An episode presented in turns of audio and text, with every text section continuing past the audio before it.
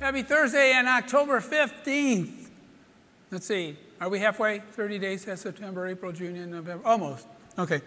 Isn't it kind of funny how those little kind of things stick in our mind all the time? We create these little rhymes or stuff and they kind of help us go. You know, today in today's gospel, Luke chapter 11, still kind of working through that, it says, The Lord said, Woe to you. Ooh, don't you always kind of like wonder about any kind of like passage that starts out, Woe to you? And it's like um, when you do something wrong at home, right? And your mom, you know, and your mom like isn't really doing anything about it. She just kind of looks at you and gives that look like, hey, I'm not dealing with it. Your dad's going to be home in an hour. That's like a woe to you. Anyway, so, Lord, you ever have one of those, Ed? Uh, yeah. yeah. you did? Yeah. Mm. Yeah, well, we'll talk about those at another time when we're off air. Anyway, so the Lord said, Woe to you who build the memorials of the prophets whom your fathers killed. And he goes on, a really interesting little gospel passage.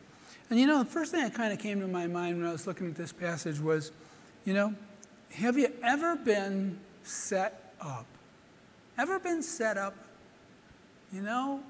And also, in the same token, have you ever set somebody else up? Because this whole passage has to do with the responsibility of the faith. You know, woe to you who build the memorials of the prophets whom your fathers killed. Consequently, you bear witness and give consent to the deeds of your ancestors. You're agreeing with the things that they did that weren't good, that weren't for the benefit of the whole community, that didn't really make God's plan, you know, flourish or stand out or be able to do well in the world. You know, we have a responsibility. If people look at us and don't see the beauty of God, why are they even going to bother taking the first step? You know, we do. And sometimes in our Christian faith, just because we're people, we go ahead and we allow these things to happen. We ourselves have been set up by other people. Sometimes we're just gullible and naive, and hey, that happens. It's, you know, and we can't get mad or kick ourselves over it. We just have to learn from it and move on.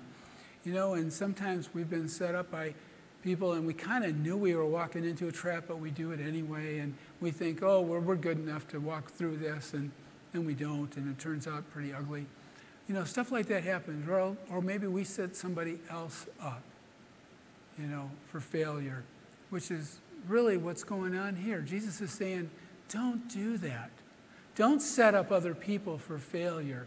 And the way to do that is to take full responsibility of the faith. Know who you are, that you are a member of this body of, of Jesus Christ, and that this body is to always come together and be with each other. We're going to be, to some extent, responsible for how we pass the faith on to the next generation. And that's part of this reading too, is how things get passed on. You know, the sins of one generation often pass on to another. In marriage prep, I always talk to couples about was there anything when you were growing up in your family of origin that you really didn't like? And you said that, hey, when I get married, I am never going to do this to my kids. I am never going to say this to my kids. I'm never going to do this to my kids. And then all of a sudden, you know, you're like 32 years old and you got like two kids running around the house and they're doing this and doing that. And all of a sudden, outside and comes a voice that you had thought you had suppressed quite well.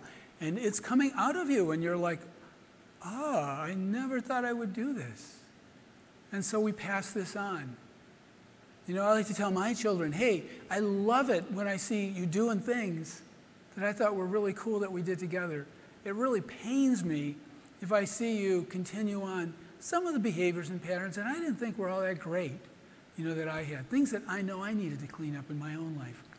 Um, you know, nothing evil, by the way, so we're okay. But still, little things that we just always want to be better, don't we? And so we want that. And so today, let's kind of think back and kind of reflect on the fact that we do have responsibility. Responsibility to stand and be firm in our faith today. And in doing so, we are allowing the next generation coming up to also be firm in theirs.